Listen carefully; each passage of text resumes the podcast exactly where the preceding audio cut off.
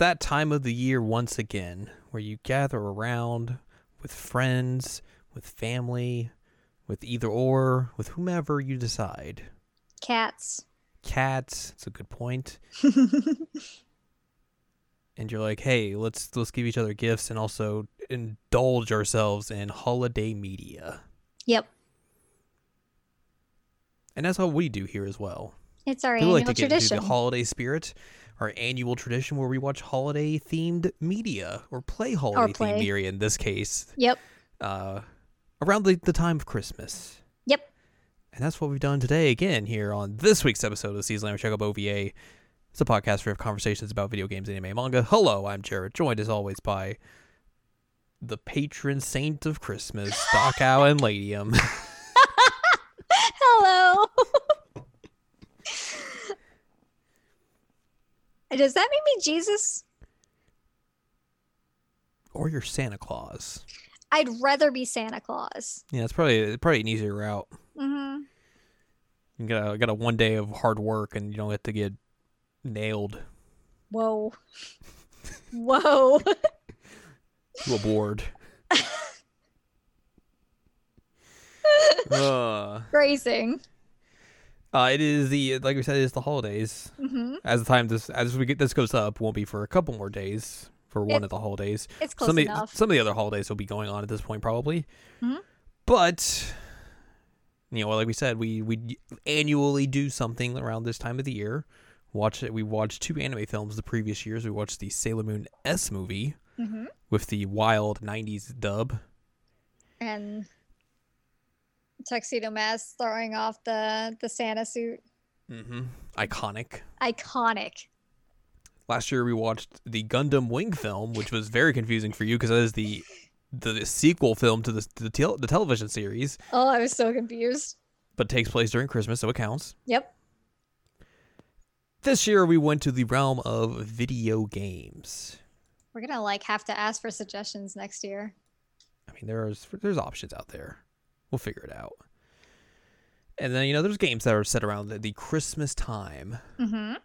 and one such game that uh, I know of takes place around Christmas time is uh, is a game by one of your favorite developers. Do not slander me this way. I have better taste than that. Uh, there is a specific song on the soundtrack of this game that is, that has the words "Merry Christmas" in it. It's true. It's very true. Uh, we played a game called Snatcher, Mm-hmm. a game from Hideo Kojima. Uh, this was made in between him making. I think this is right after he made Metal Gear One. That would make Nick- sense. He goes in to make this. Uh, it is a cyberpunk adventure game, Yep. heavily influenced by definitely other pieces of media. Yep. Yep. Which we we did some homework and watched that other piece of media. we did. So We- some interesting uh, correlations there. which it's funny. We'll talk about it a little bit more, but um, like we had to we had a debate on like which version to watch. Yeah. It was great. Ultimately, we went with the one that would have been the inspiration. Yep. So yeah, Snatcher. That's a video game. It is a video game. It's a game that's come out on a lot of different uh, systems. Only one over in in America. Only one English translation. Uh, but it originally came out on November twenty second, twenty sixth, excuse me, nineteen eighty eight, for the PC eighty eight oh one. Wait, the year I Uh, was born, eighty eight. Yes, eighty eight. Holy moly! Uh, in December of 88 as well, it came to the MSX2. On October 23rd, 1992, it came to the PC Engine CD.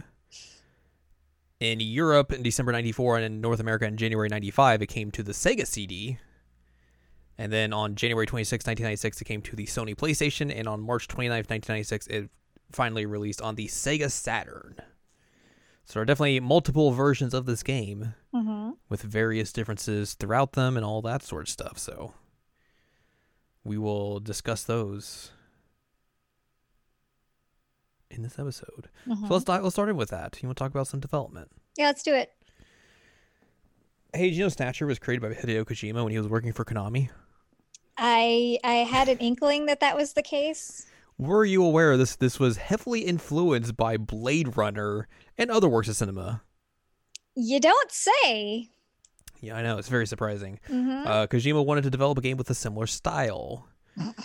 the game was pitched as a cyberpunk adventure, which Kojima found difficult to explain the meaning of cyberpunk to Konami's trademark department over the phone. It's like Blade Runner. Did you watch Blade Runner? Did you watch Blade Runner? Because Basically that. that's what I'm making is Blade Runner. Uh, the game was originally titled Junker, but the name sounded too similar to an existing Mahjong game. the title New Order was also considered. Kojima did not like the, the final name because his previous game Metal Gear was also named after an enemy in the game. Development began between Kojima and character designer Tomiharu Kinoshita, who both treated the project like making a film or anime rather than a game, which basically sounds like anything Kojima has made since then. Yep, yep, definitely does. They expanded to form a small team at Konami about the about half the size needed for a typical Famicom game at the time, which allowed them to work closely and quickly. The game was filled with sci-fi culture references that skirt copyright laws. It's a lot of those. Yep. Uh, Kojima told Kinoshita to make Gillian, the uh, protagonist, similar to Katsuhiro Otomo, the director of the science fiction film Akira. The team never aimed for the game to have a mature atmosphere, but it naturally progressed in that direction. In addition to fourth wall breaking dialogue in the game, Kojima wanted to print a secret message and heat activated scent on the floppy disks that could be noticed after warming them up in the disk drive. But Konami did not approve of this idea. Yeah. So he was already up to his bull by then. I mean, this is the guy who at one point wanted to make like a Metal Gear game where if something happened in the game, the disk would blow up in your system. Yeah, that's. I hate Kojima's so much.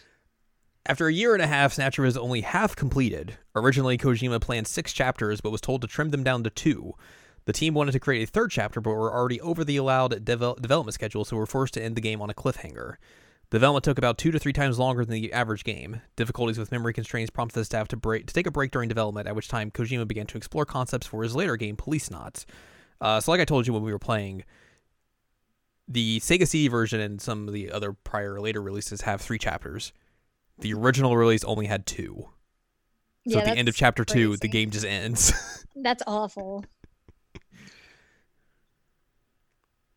Originally, Snatcher was going to be a PC 8801 exclusive, but it was also developed for the MSX MSX2 at the request of Konami.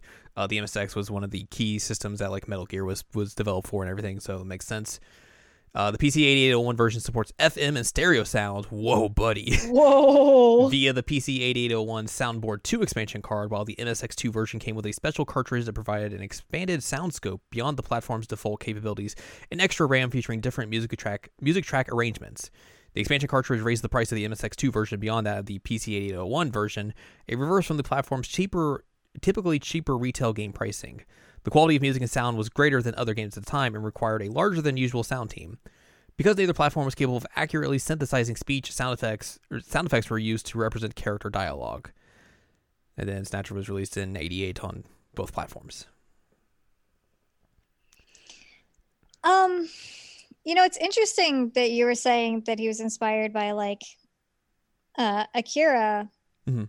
Because honestly, like if you look at Gillian or whatever the heck his name was, is that his Yes. name? Yes. He's he's Harrison Ford. Mhm. Like the outfit's the exact same and everything. Mhm. So I don't. It feels kind of suspect to me. Well, this, of course, this is talking about the original version of the game. Oh, so right, right. Okay. Right. That makes sense. Let's talk about some of the expanded versions. Let's do like it. The uh, the first version that was for the home consoles, uh, the PC Engine CD version. Uh, players began asking for a home console version soon after release. Because the game was large and required several floppy disks, only CD-ROM systems were considered as opposed to, tip- to systems that ran ROM cart- ran ROM cartridges. The PC Engine had the Super CD-ROM squared system. Name of that thing. Available, so it was chosen to host Snatcher's console port. Port, not porn. I mean, there's probably some there too. Woo! This port was the first time the development team worked with CD technology. The team added a third act to this version, a decision that w- they were criticized internally for, as others believe the game was already long enough. Which was weird because, like, if you basically mainline that game through, like with like a walkthrough, that game is very short. Very short. It took us like no time at all because we Mhm. had planned it was going to take us a while, and then we're like, oh, we're done. yeah, Using CD technology enabled him to add recorded speech and high quality background and music. Artist Satoshi. Yoshioka created the graphics for this version. Kojima wanted the visuals to appear as cinematic as possible, so Yoshioka pulled inspiration from Blade Runner, The Terminator, and Alien to replicate their Hollywood style special effects. He used a custom drawing application by Konami to create the character graphics, including the facial expressions during conversations. He found Gillian's expressions to be the most difficult to animate due to the complexities of his characterization. A trial version called the Pilot Disc was released on August 7th, 1992. It covers the beginning of the first act and also contains supplemental content such as character introductions, a preview trailer, and select music tracks. The full version was released on October 23rd, 1992, and reportedly sold well for a PC Engine game. Which is interesting. Like that sounds way more above and beyond like the normal demo disc hmm would typically be, where it's just like, here's the level of the game. That's it. Yay. Uh, then we get the Sega CD version a few years later. After releasing its first game on the Sega CD, Lethal Enforcers, Konami wanted to bring a more interactive experience to the system for Western players. It considered making a game in full motion video like Night Trap, but thought it might be too difficult and ultimately decided to localize and port Snatcher. This also gave the Snatcher developers an opportunity to improve upon the PC Engine version, which they were still not completely satisfied with. Although the Sega CD could only display 64 car- co- colors simultaneously compared to the PC Engine's 256, the team used software techniques to increase this to 112 and modified some of the palettes to compromise. Several scenes were censored or some or otherwise altered for the Sega CD release, which is this is where you're going to be very mad at Kojima. A woman's breasts were covered up, which apparently is a scene where the the lady snatcher you basically shoot her in the head Yeah. and you see her dead body. Uh, her are out in the original version. Which like is super gross and like unnecessary, but Mhm. also like it's some kind of like weird fetishization of like the like women's bodies. Mhm. That It's like, oh, you know, she doesn't have a head, but like, look, her boobs are out. It's Like, what? What are you doing? Like, that's unnecessary. God, I hate Kojima. A 14 year old girl shown standing naked in a shower was now obscured and her age was changed to 18. I'm glad that it was changed, and I'm glad that it was obscured. But why did it exist in the first place? Yep. Some options that allowed Gillian to engage in behaviors related to sexual harassment were removed or toned down, such as those that allowed him to sniff panties or stare at breasts. Audio in which a robot becomes aroused while watching a pornographic film was cut out entirely.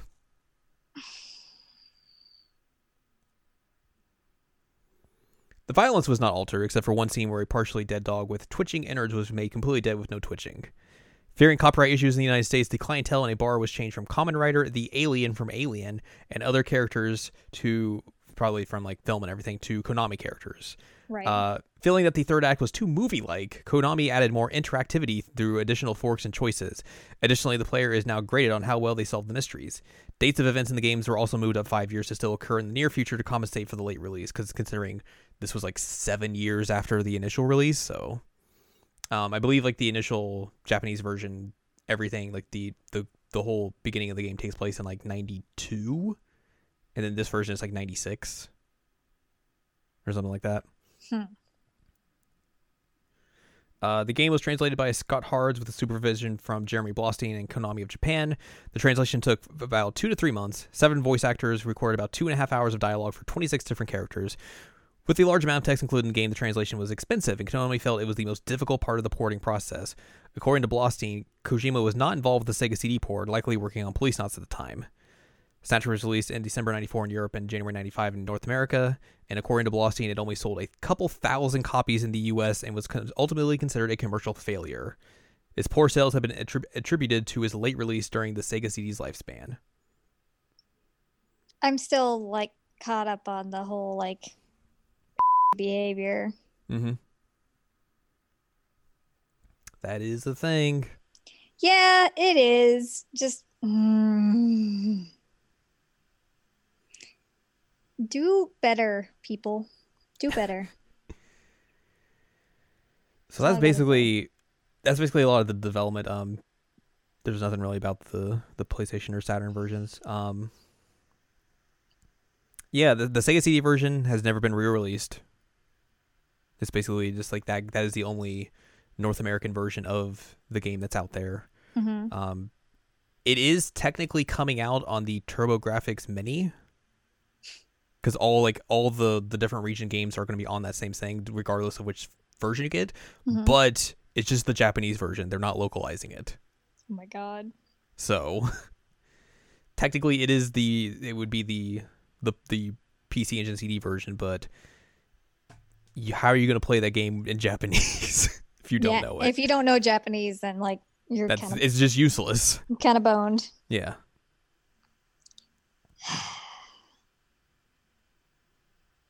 So there you go. Um, there was a remake isk of Snatcher called SD Snatcher, where uh, it was made for the MSX2, and it turned the game into a, an RPG. Uh, so that, that's that is an interesting thing. Uh, the gameplay is from a top-down perspective, where the player controls Gilly as he ventures through the environment.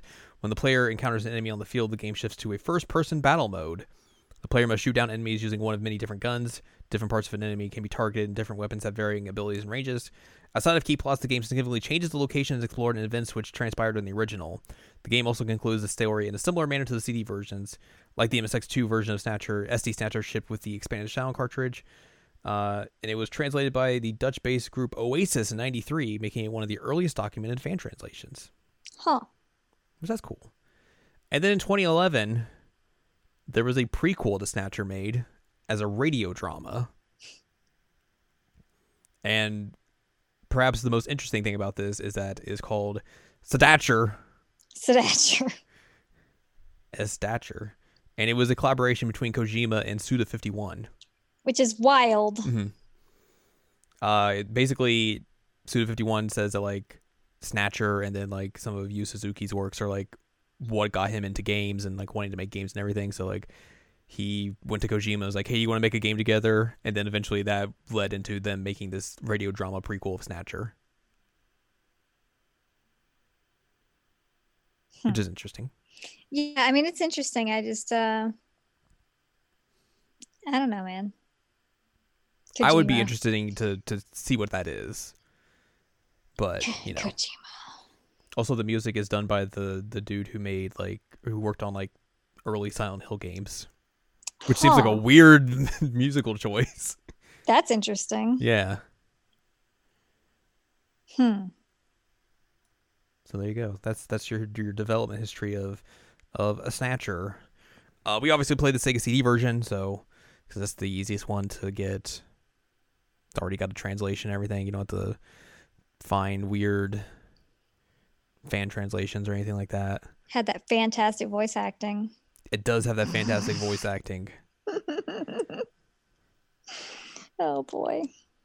Which I mean, again, you know, It's ninety five. Yeah, I mean like, you know, what can you do? It's not great, but like at the time, that would have been like mind blowing. That like there's so much voice acting in this game. Right. I mean, and I I probably would have been like, "Whoa." And Mhm. you know, at that point I wouldn't have known how terrible Kojima is, so I mean, I don't think really anyone knew who Kojima was at the time. So No, no, I'm just thinking like, you know, there were there were better days when I didn't know who Kojima was. and Uh now my innocence has been lost. there you go. Uh, the Sega CD version is also kind of weird in, in and of itself because uh, you can play this game with the uh, Sega the Sega light gun, the Justifier. Oh my god! So you could do the uh, the shooting sequences with that thing, which I would assume would be great. Clearly, I imagine that would be very very difficult. yeah, but it'd be interesting. Like it's just a weird thing to include. But yeah, um, this was your first experience with this game, and what like your second real experience with like a, an actual Kojima game all the way through. Um Because you said you've you've played four MGS four. I played. 4, yes. Had you played any of the other ones or? Um, yeah, I had played through some of them, like not to completion, but Mhm. bits and pieces. Um, yeah, I think I realized relatively early on that I didn't care for his stuff. Mm-hmm. But the thing is, um, and you will, because you know me, and because you know me very well, this will make the most sense to you if anything that I would probably say on this. I can confirm that. Um, so when I got my PS3, I wanted to get the backwards compatible one, The big old like George Foreman grill looking the one. George Foreman grill. Spider-Man font. So the thing is, one of the last versions of the backwards compatible compatible ones that they made was like the 80 gig Metal Gear one. Mhm.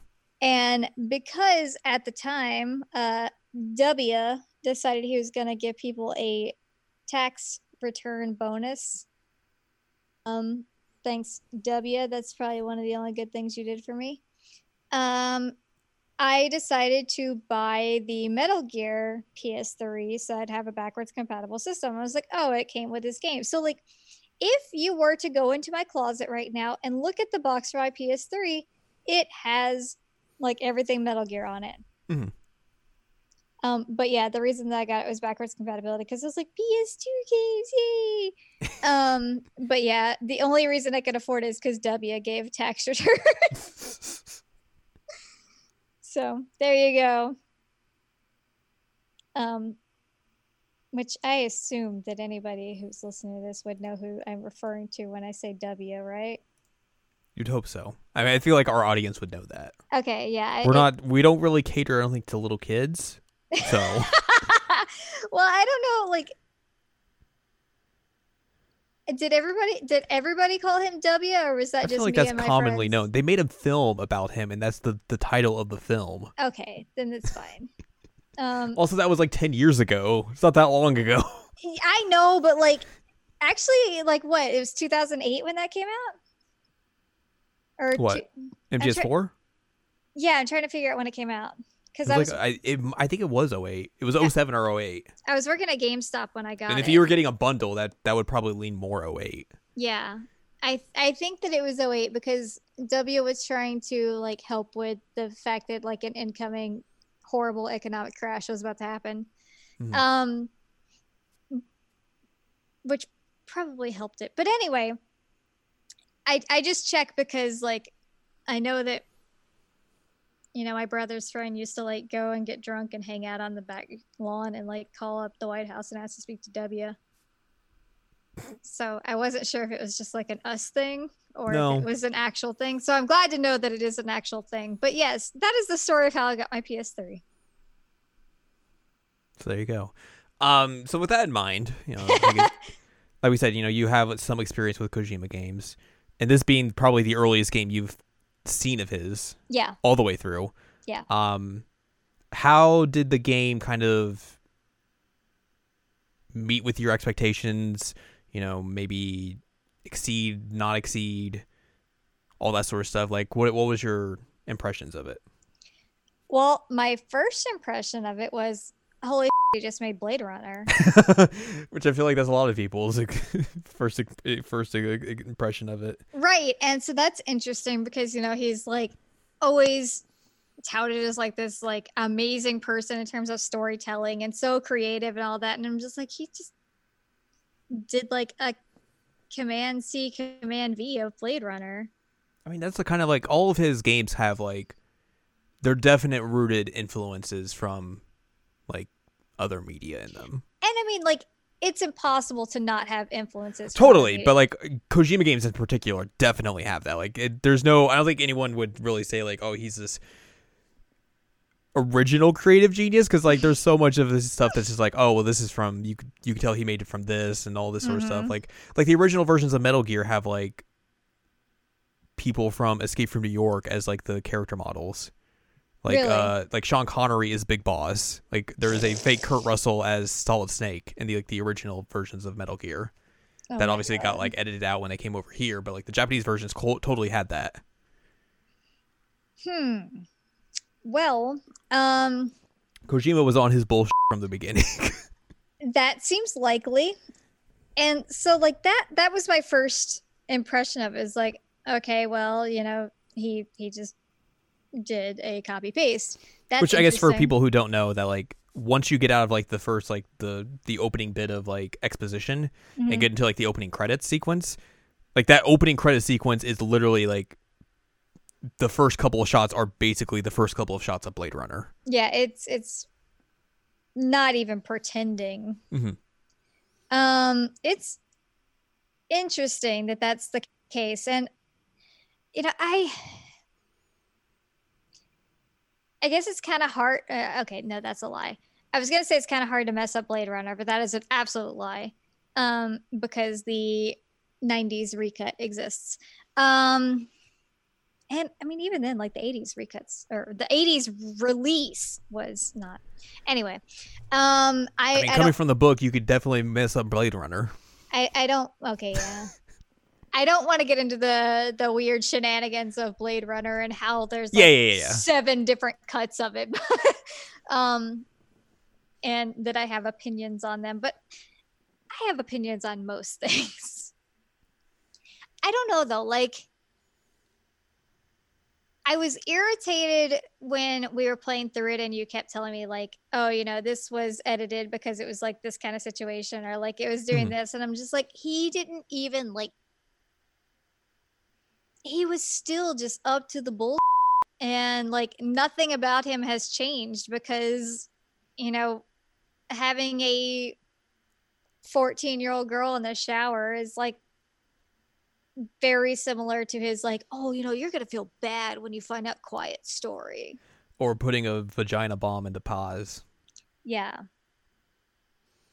Like he for one has zero respect for women and it's clear Mhm. like zero.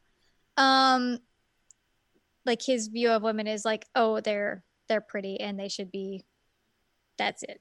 They should be fawning over me. yeah basically. So that's kind of gross. And like every time the women showed up and they're just like oh i love you and whatever. And i was just like oh my god really? Like this dude's kind of like an idiot. Um but you know who am i to judge women for their taste in men um i don't know though like i can't say that i think this game is impressive um, the one thing that I will say is that there is a gag at the very genuinely funny. Which they recreate in like the different versions. Right.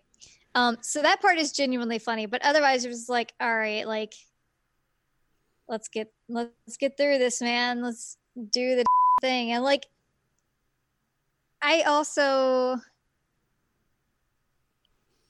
and considering that it's like not all that graphic since it's the 90s like i was a little put off by how violent it was Mhm.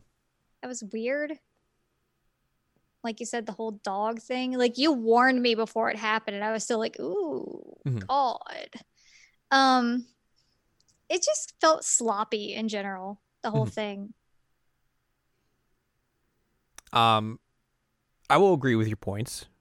okay I will say that like I came into I came into Snatcher uh, a few years ago, and I Mhm. played it before I, I saw Blade Runner or even read the book. So didn't really have that. I mean, I knew it was very much heavily inspired by it, but I Mhm. didn't really have like the uh, the, the the point of references for like all like the oh this is this this is this this is this and all that sort of stuff.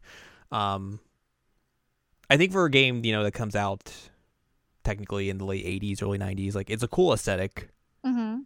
Um, it works in that aspect. Um, it's an interesting game for the Sega CD because a lot of the games for that that system weren't really like this right at the time. Um, and like you know, like we said, it has a lot of voice acting in it. So like again, not a lot of games had that, or if they did, it was more relegated to FMV stuff. right Um, the story is pretty generic, right and like even if you compare it to like other parts of Kojima's writing, like it's probably the lowest of his stories. Um, it's not a mg2 for you no. Um, which again, like Kojima is not really like the best writer mm-hmm. at all, but like comparing this to you know the Metal Gear series as a whole, Policenauts, I would probably put this pretty near the bottom.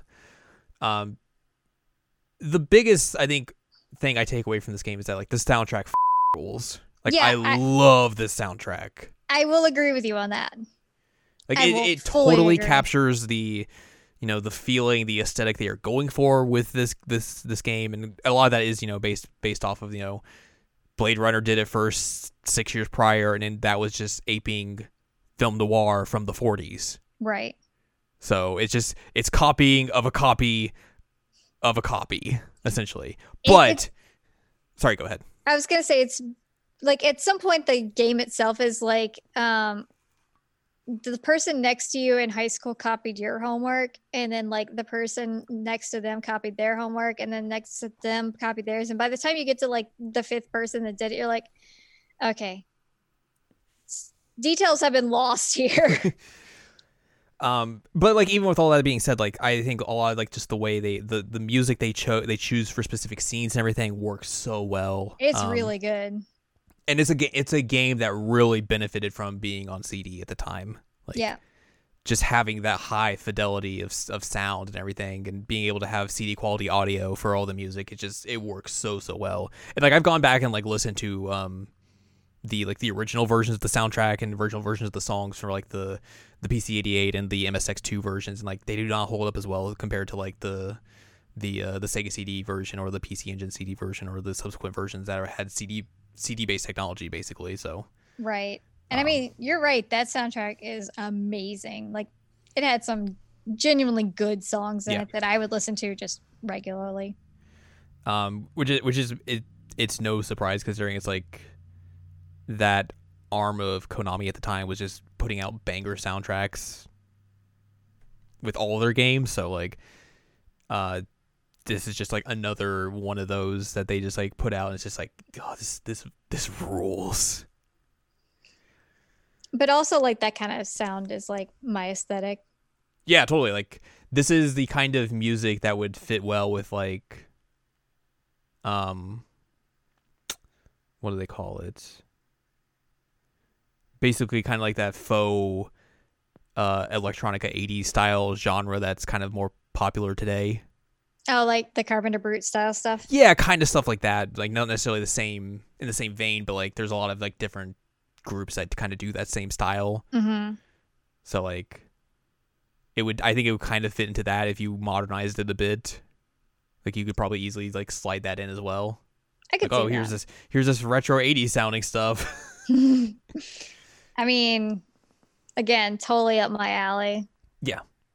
Like I, I knew going into this like I know like you don't like Kojima and anything and I I, I like I knew this was going to be a, a struggle to get through for you. But I, but if there was one thing I thought you would come away from this like enjoying would have been the soundtrack. Do you have it? Uh I am let's let's just say I am getting it soon Uh, on okay. vinyl and it's the Sega CD version. Where did you get that? It's on Fangamer. It's like four four discs. wow, Yeah. I'm very excited for that. dude. Okay, does it go against everything that I am about if I have that soundtrack, but also just hate the game? I mean, he didn't make the soundtrack, He did not. so I just, I just don't want somebody to like see that, so, see that I own it, and they're like, "Oh, you know, you must really like that." I'm like, "No, I actually really don't at all." I mean, that's all you have to say. but the soundtrack's freaking full of bops. Mhm. Like, oh man, oh yeah, this is fantastic. like the Um, artwork on it and everything's like all original and stuff. Like it looks real good. But yeah, All right, well, add to cart. finally another true believer of the Snatcher soundtrack. Let's talk about the plot. Let's talk about the plot. Um, the intro basically is a big info dump with an amazing song that that it, it permeates you in the background. Uh, The Mhm. game starts off by telling you this is dedicated to all the cyberpunks who fight against injustice every day of their lives, and that that note is, is in basically every version of the game, so you don't have to worry about that. Uh, June 6, 1996, a biological weapon goes off in Russia. Uh, it is called Lucifer Alpha, and basically it kills like a third of the world's population. This event becomes known as the catastrophe. Creative. I know. Oh God. Uh, and and then the the the opening is like, would this be the worst thing humans have ever seen? Fifty years later. god. Humanoid robots have invaded Neo Kobe City. They look like us. They have artificial skin, but they're robots underneath. They become known as Snatchers. And then the Snatcher's like, Brah! She for you. Uh, obviously, early on, if you're playing the Sega CD version, this is one of the, the first things that's really edited because in the Japanese versions of this game, like the, the Snatcher just looks straight up like a Terminator Yeah. straight up. Uh, but yeah, that's basically your big like world building introduction of what's going on. You get the opening credits. That's basically Blade Runner and everything. You can see some dudes knife fighting in the streets. Yep. Um, so yeah, you're in Neo Kobe City. It is a uh, an enclosed island uh, in Japan.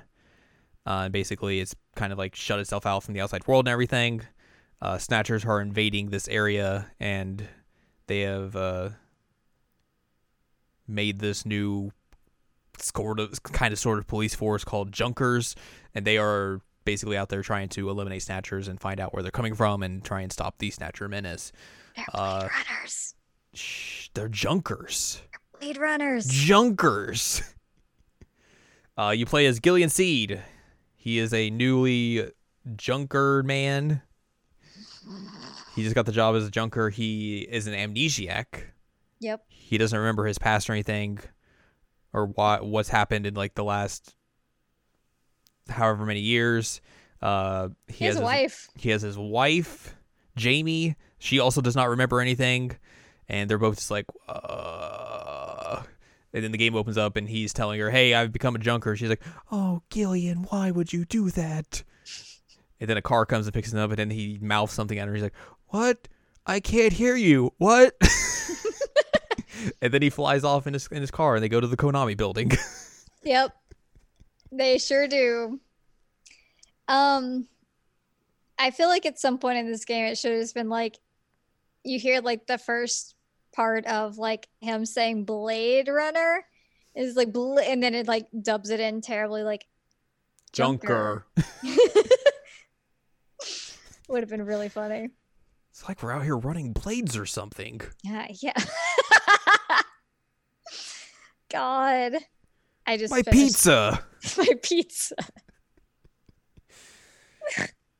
oh no, I snorted. Please edit that out. Never. oh Uh, so the first, the, this game is split off into third acts, like we've talked about it earlier. You know, the first versions of the game had only two acts, and then the PC Engine and CD version adds in the third act, which is the finale of the game and everything. Uh, the first act basically is you kind of like learning everything about the Junker headquarters, learning about the Snatcher menace and everything, and going out in the field for your first little introductions of what's happened and everything. Uh, Mhm. you go to Junker headquarters, you meet Mika, who's like the secretary. With her boobs like- out. Yeah, she's like, oh, and he goes like, hey, what, do, what's going on? You want to get to know me? What a creeper. Uh, you meet the chief, who basically tells you everything that you need to know about your job and everything, gives you some money in your junker card. You meet uh, Harry, who is the engineer. He presents you with your associate, a navigator by the name of Metal Gear, Metal. uh, which is a really good little thing that they do because, like, the Metal Gear in this is based off of the Metal Gear from Metal Gear 2. Uh, and when it comes into uh, when you when it first gets introduced, like you see like the shadow, and it's like way bigger in the background, and like it's playing the the literal theme of Metal Gear from the Metal Gear games. Like it's a really good little touch there. Um, it's also like a goof that they would also do in Metal Gear Solid 2. Yeah. Like there's a uh, there's a figurine in the early parts of that game of one of the bosses from one that you come up on. There's like a light is shining on it, and you see just a huge shadow. You're like, I'm pretty sure I killed that guy in Metal Gear One, Metal Gear Solid One, and then you come up, it's just like a, a little toy. nice. So Um I guess the positive about this is that like we didn't get some kind of racial slur with the chief this time. yeah, that's true. Yeah. Gillian was didn't have to say some. Oh boy, some some words. Some words. Yeah. I had forgotten all about that. And then hearing Harrison Ford say it, I was like, whoa! Whoa! Big woes. Like, oof. Yeah. Uh, while you're meeting with you're meeting Metal Gear for the first time, you get a call, a distress call from the other Junker agent that's out there. There's only one more. That is Jean-Jacques Gibson. He has found a snatcher and he's out in like an abandoned building. So you and Metal Gear go out and find him. You find that his head's been ripped clean off his head, and it's just by his uh, body. You find his his navigator, who is Lil John. Yeah. Yeah. What? it's just going okay. uh, you you take off the uh, like the the memory core of Lil John, and there's like still some stuff on there that you're gonna try and be able to to do. Uh, you find his body and everything, and you realize that these snatchers are still there in the building. But then you have to make it a, a quick escape because it's gonna explode, and also you have to do like a shooting sequence, which is not fun. The shooting sequences in this game are Uh. bad. They're real bad. I hated even watching you have to do them. It seemed really, really, really hard and Yeah. dumb. We got through all of them though, first try, which was I was impressed, my dude. It was very intense. Uh, so basically, the the shooting sequences are um, the game splits the screen into nine sections, and you have to use you get a, you get an, uh, an aiming reticle, and you have to move them to the specific uh, sets of the screen where an enemy will show up, and you basically just blast them. Uh, you have unlimited ammo, which is really nice. So you're not have to like reload or anything like a light gun game, but you have limited health. So if they are, if you you basically get off of a shot once and you miss, and you just get off rhythm, you're pretty much dead. It will mess you up. Uh, once you get out of the the factory and everything, you start trying to find the identity of the snatchers that murdered Jean-Jacques Gibson. Uh, you go to his house and look through there. You find some stuff. You go to you meet an informant named Napoleon. Um, and then eventually, you know, you go to like some some various places throughout there. You go to a bar named Outer Heaven, which is another Metal Gear reference. Um, that's where like all like the weird Hollywood characters would be if you were playing the Japanese version, but in the North American and European versions, it's like Konami characters. So like it's like here's the dudes from Contra and Rocket Knight from Rocket Knight Adventures. uh, And you a stripper. and then yeah, there's just a lady who's like, I I have some information. Here you go, doing a little dance in the back. in the and- back. As you do. Um which I guess it should be mentioned like Napoleon's kind of like a Chinese racial stereotype. Mhm. Um I think that's worth mentioning. Yes. Um That is true. because he absolutely is. Uh, just like the way his his character design is, the way he's voiced and everything, like it's very much racial stereotype, and even just like the idea of like here's this shady Chinese man being an information broker Mhm. also fits into that. Yeah, it's it's problematic to say the least. Uh, eventually, you track down two suspects who you think they are, and then like one of them is just like some druggie who you like you put your gun to his head. He's like, "Where's the snatchers, boy?" He's like, he's like, "Oh, dude, I just wanted to do some drugs, man. I don't know what happened. I'm just gonna Just want to air surf. surf, man." God. Which, like, what an extreme thing to do. Like, go in this dude's house and put a gun in his mouth and be like, where are they? Like, Jesus Christ, my dude. Like, Yeah. try some diplomacy. Uh, you you eventually meet a, find another suspect who uh, turns out to be a snatcher. Also, his wife was a snatcher.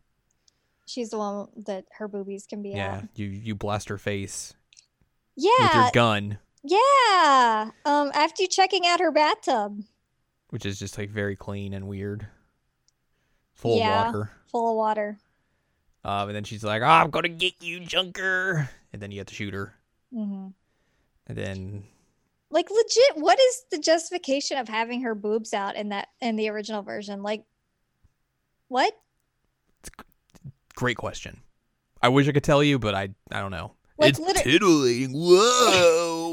Well, I was thinking like the only thing I could think of is like if she's trying to distract the dude, she just like rips her top down so that she can like murder him. But she's not. She's like, I, hey, Junker, I know what you're up to. I'm going to murder you now. Right. Like there's nothing that she would do that would have them fall out like that. hmm And yet, like, let's go ahead and sexualize this woman who literally has no head anymore.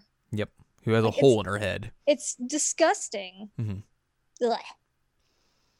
Uh, eventually, the uh, the the husband shows back up and tries to kill you, but you are saved by a bounty hunter,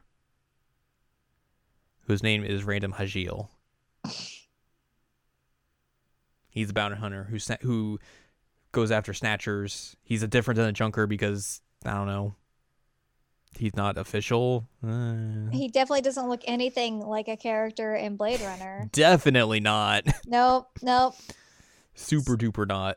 Totally different. He's got a motorcycle, Original character do not steal. pretty much.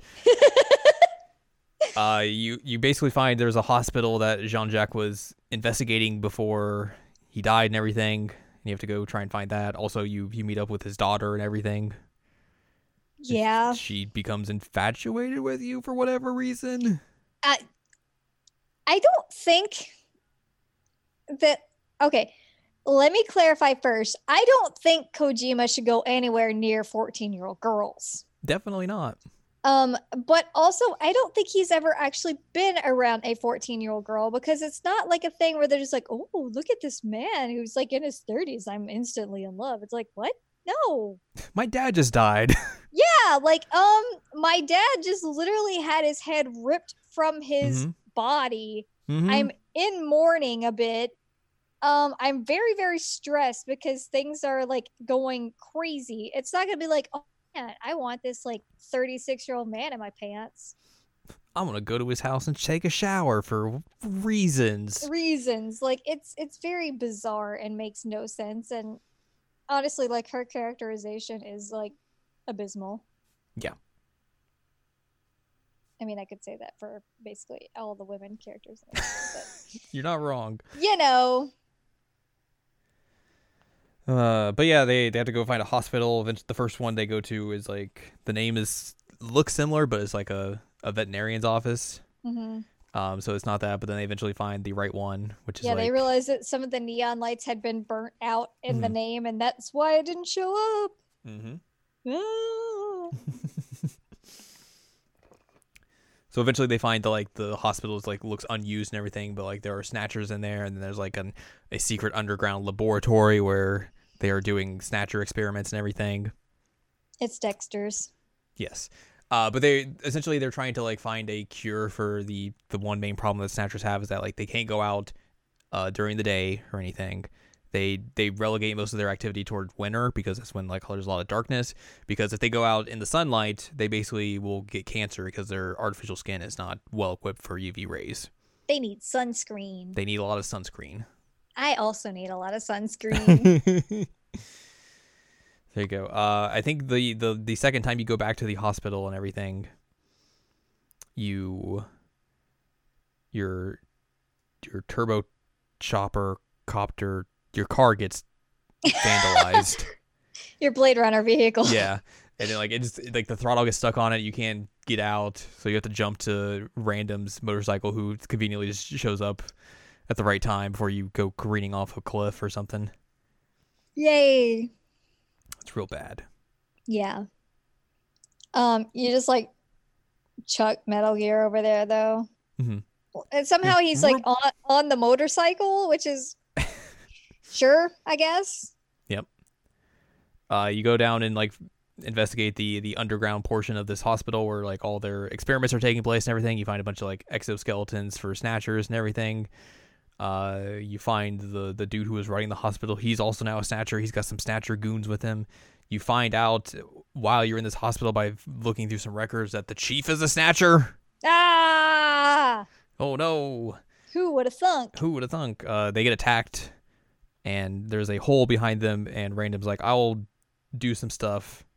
I got some bombs. I'll blow them up, and I'll let you and Metal Gear escape Go into the, vents. tunnels. Yeah, go through the vents." So he does that. He blows up, takes them out.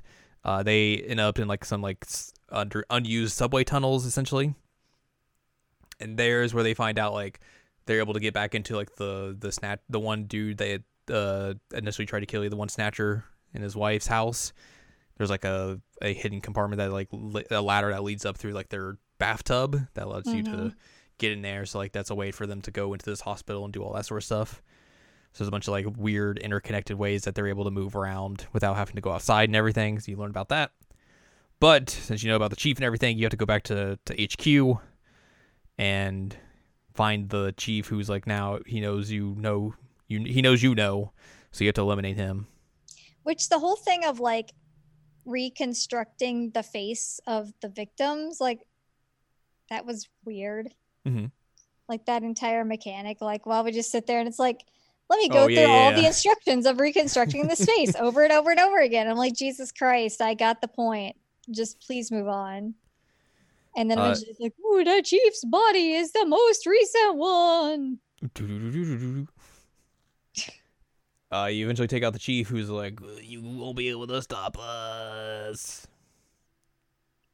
Also tries to take Mika hostage because she was Um, like, she for some reason decides to get out of her weird cage. Yeah, and also like terrible things happen. Mm-hmm. Uh, you also find Harry, who got attacked by the chief. He's been mortally wounded, Mortally wounded.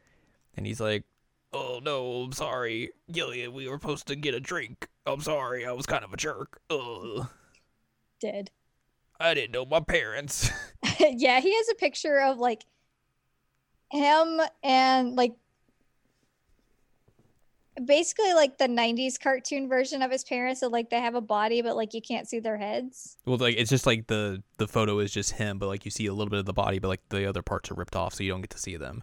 right and he's like Um, i wish i knew my parents but this proves that they existed But but i'm dead uh, then after that, you get a call from Jamie, who's like, "I've been taken to the Kremlin. I've been taken hostage." Also, there's a lot of they they realize like there's a bunch of like Russian, uh, imagery found in Snatcher hideouts. Like the the chief had this photo of, uh, the Kremlin. The the the Snatcher husband and wife had a had a map of Moscow. Mhm. basically there's a lot of Russian connections with the Snatchers, which obviously is a game made in the late 80s. makes sense Russia's got to be the enemy. Yeah. Um, but this is where like the end of Act Two would be. Um, Mhm. So if you play the original game, this would be, be the cliffhanger ending. yay uh, but of course, we have the other version, so we get to move on past this. Uh, the the beginning of Act Three is basically just a large like previously on. yeah let's recap everything that happened and make you sure you know what's happening. Um, pretty much off the cuff, you realize that uh, Harry was Gillian and Jamie's son. mm-hmm They were put in cryogenic sleep for 50 years. mm-hmm And then when they were found, that's why they have amnesia because they came out too early and everything.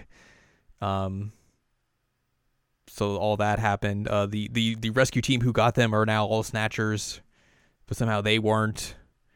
And they also realize, hey, we need to find some place that looks similar to all of the, the, the, the weird Russian imagery we've been finding. So they find this church that like is on a river that looks the same as a river in Russia and everything. but also like the video they're like oh there's snow around here and then like but it's not snowing and then they realize like this Snow Nine. Snow Nine, yeah. Which makes me think of Ice Nine. I know. uh, Snow Nine's a thing where like if if you're around it, snatchers are nearby, Sneeze. and you you make people get allergic to it. Uh, so they go to so Gillian and Metal Gear go to this church that looks like the Kremlin now. Um, they run around, they enter it, and like there's a big photo of a dude who looks familiar. He does look familiar. At the very beginning, you uh you you go through the the church and everything. You find a bunch of snatcher exoskeletons, some some kind of half finished snatchers who look like various world leaders because they're going to go try and like snatch all the world leaders at this summit that's happening uh, in Kyoto. Mm-hmm. Uh, one of them looks like you. They're gonna snatch you. And basically, you have to. This is one where you have to go through like one of the, like the hard uh, combat sequences. And it's like three in a row you have to go through, which is not fun. Uh, so basically, while you're there, uh, the world leaders are trying to figure out what they're going to do about Neo Kobe City. Uh, it- it's basically up to hey, we're going to nuke this place to get rid of the Snatchers, or we're going to, if you're able to find where they're being, like their headquarters are, we'll just we'll send down a giant laser from a satellite and blow up. Yay. So that's that's the the the the big the big options that are that are on the table. Uh, eventually, you find Jamie. She's like, "Hello, I'm here," and then you find uh, Doctor Modnar, who is dead, just laying out there. Just super dead. Yep. Uh, and then you find uh, who took Jamie hostage, and that was Elijah Modnar, the son of Doctor Modnar, who was the the doctor who created the Snatchers and everything. Uh, and then you learn also, hey, the three of you, Elijah, Gillian and Jamie worked together in Russia uh, in the in the mid '90s and basically helped create the Snatcher project and everything. Uh, that was that's their hidden past. Da-ba-bum. Da da da da. Gillian was a CIA agent. He was a spy. Uh, Jamie was just there, and then Elijah was just there as well. Elijah really had the hots for Jamie, and then Gillian came Mhm. along and was like, "Hey, hey, hey!" And Jamie was like, "Oh my goodness, Yeah. an American." I was like, why'd she just turn into Mario? oh man. But yeah, apparently in this game, just like any lady who looks at Gillian is apparently like, oh, you're beautiful. I was like, what? No, what? This isn't how this works. So once that happens, Elijah turns into a f- boy and is like, "Well, if I can't have her, no one can." He's the one Uh, with the like weird uh cable leggies, right? yes. Okay. Uh, so he basically he's the the person who started the catastrophe. He led Lu- Lucifer Alpha out, uh, and then like they were going to all three go into cryogenic sleep to wait out the effects of Lucifer Alpha. He set his thing like early to get out early, and then work on the Snatcher project again. While he was going to make, he was eventually going to revive Jamie, but then let Gillian just sleep forever. but then eventually they they got found, and everything. Um, and basically, he's just mad about what happened 50 years ago that he didn't, he wasn't able to woo Jamie. So now he's gonna try and take over the world of Snatchers. But I'm such a nice guy. That's basically it. It's basically That's basically it. Ah. He's like, Gross. "Oh, you have the the great and or we have the the artificial skin now that will work and everything." And they're like, "Well, what do you mean?" And then he reveals he has Random's body. Random was a snatcher, da da dum. but he was a snatcher. He was an anti-snatcher. Mhm. created to to defeat snatchers. He was made by Dr. Modnar, Elijah's father, and everything, and basically was made to look like Elijah and everything, uh, and had like Elijah's memories implanted into him to make him so he would he didn't think he was a a robot or anything. Similar Mhm. to you know some other plot points elsewhere. Also, uh, random Hajile is Elijah Modnar backwards. Yep. Yep. Yep. what a dumb thing.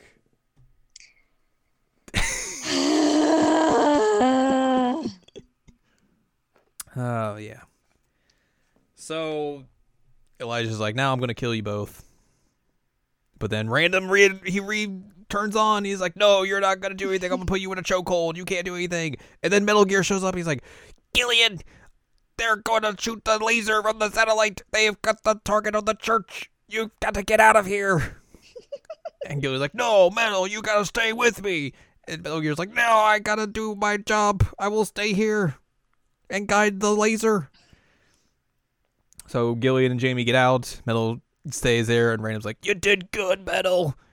You're a good helper. I'm gonna keep choking this dude who looks just like me." just just a little older. Yeah. yep, yeah. Uh, the weird, the weapon. weird tentacle leggies. Yep, the weapon fires. It blows up the church and everything. Kills everyone involved inside. And then they uh they learn about a snatcher factory in Moscow, which this is the end of the game.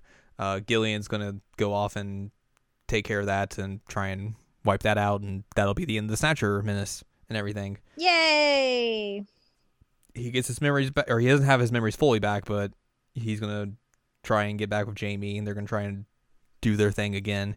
And then Metal Gear shows up as a Sega CD. He's like, "Take me with you, Gillian." that made me happy. Like genuinely, that part made me happy. That was clever. Yeah. I like that a lot. Which basically, if you were playing other versions, like he'll show up as a PC Engine CD, he'll show up as a PlayStation, he'll show up as a Sega Saturn in that ending sequence. Just real good and dumb. But yeah, that's that's Snatcher in a nutshell. Merry Christmas. Merry Christmas, Neo Kobe City. Which I guess that's something that we should mention is that like it does take place. We've mentioned it before, Mm-hmm. but like it does take place at Christmas time. There's like Christmassy stuff. Um, There's a like, Christmas song in the game. there's a Christmas song in the game. There's like a Santa at one point, I Mhm. think. Yeah, Napoleon dresses up as a Santa. Right. So like it's it's very it's it's Christmas in the same sense that like Home Alone is Christmas. Yeah. What better way to, to ring in the holidays than by playing Snatcher? I I could think of a few better ways. um but you know, we we did it. I got through it. I didn't Yeah. I didn't I didn't completely rage. Only little rages. Only a little. And you know, we probably played the best version because you don't have to. There's no. There's not a ton of gross in this game in this version than there is compared to the other versions. Yay! I don't like gross. which will make other people mad because they're like, "Oh, censorship." you know what? No one needs to have in their games where you can like sniff panties and see a 14 year old naked. Just saying. Go tell that to some people; they will yell and complain. I mean, they're wrong. It's the artistic value. It's the the, the developer's choice. It's like, shut the f- up. Fart noises. Yep. Like, my dudes, no, that's not cool. Get out. Blech. So that's Snatcher. We did it. We did it. And now we'll probably never talk about a Hideo Kojima game on this podcast ever again.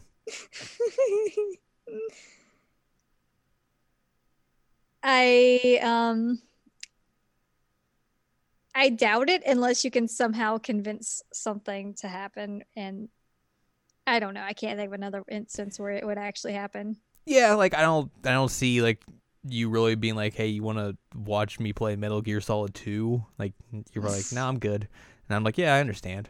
And like none of the other games really have like a little goofy little thing that we can kind of tie it to. So, Right. it is what it is. Next week we're going to talk about Death Stranding. Um I would rather individually pull off every single one of my toenails. that sounds terrible. I would rather do that than play Death Stranding. Good lord. Um, although I did have uh, a coworker come to my office um, the other day and was asking me if I knew anything about it, and was asking how much I thought that Monster Energy drinks funded um, the the game, and I was like, I don't know, like. Is there something big with Monster? He's like, oh yeah, you don't know that? That's like one of the mechanics that you have to like constantly be drinking Monster Energy drinks, and I'm just like, oh my god. Yeah, you can turn rainwater into Monster Energy drink in that game. I hate everything. Those Monster Energy drink cans are a very high quality, high resolution. Yeah, Monster Energy probably paid. They got a they cut a pretty big check to you know noted indie developer Hideo Kojima. Right, like he started from zero. He started and from nothing. Got to here. Started from the bottom. Now we're here. I fucking hate him with all of my being. Like I cannot think. Okay, no. I was going to say I cannot think of someone that I dislike more in the industry, but he might have some competition with Nomura.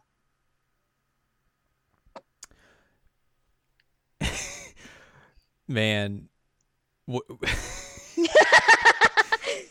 Wh- Do All I want to know what you're about to ask me? Do I want to know? rank your least favorite people in video games. Oh, jeez. Hideo Kojima, Tetsuya Nomura, hmm or Hashino. Oh God. Can't we just put them all on like an island and like let them do their thing there? We could. I mean, I think it's a good idea. Um, There you go. I don't know. I I don't know that I can rank them because they're all just such garbage. Ugh. And they all continue their bullshit. Like Mhm. even though they know it's bullshit, they're like, "Oh, but I like this bullshit. I'm gonna continue doing it." It's like, why? Why are you doing these terrible things that you know are wrong? I will say those three are like the worst in game development in Japan. Yeah. Like, hands down, those three are the worst. Anyways, we played Snatcher. you got me to watch you play through a Kojima game. We did. There you go. Mm-hmm. You know, the things that I, I do for this podcast. I'll never ask you to do something that terrible again. Thank you. I appreciate that. I did Maybe get the that's soundtrack. that's though. debatable. you never know what what will happen in the future. you never know. But uh, but that that's Snatcher. That's gonna do it for this episode. Happy holidays. You're now a cyberpunk. you fight against injustice every day of your life. I- I mean, I do, but man, you know what? Also, just the fact that he says that and like is such a tool that and okay.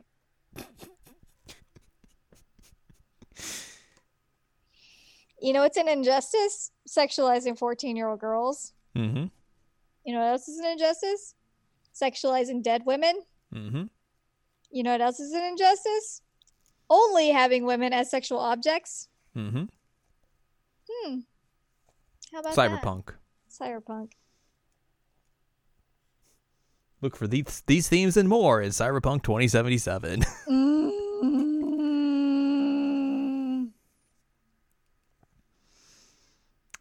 Anyways.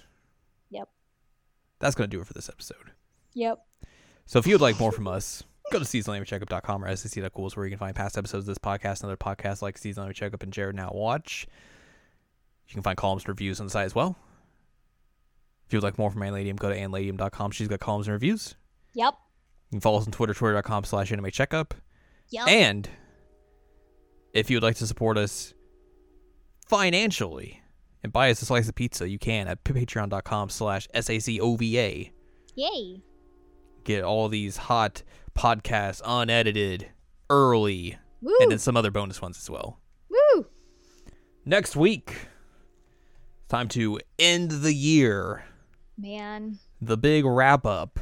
Man. And by that I mean it's time once again for the annual Seasonal Anime Checkup OVA Game of the Year Awards. Mm-hmm. We've got lists. We do. We've got awards. We do. We've got games to celebrate. It's true.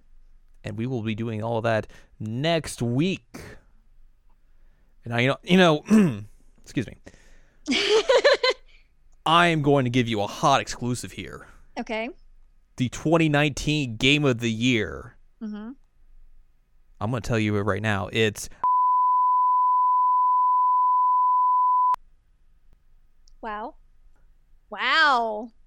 There you go. I mean, it's a very hot exclusive. You're hit. You're hearing here first, but you'll find out what's hap- what what how we came to that conclusion next week. Mm. Should be amazing.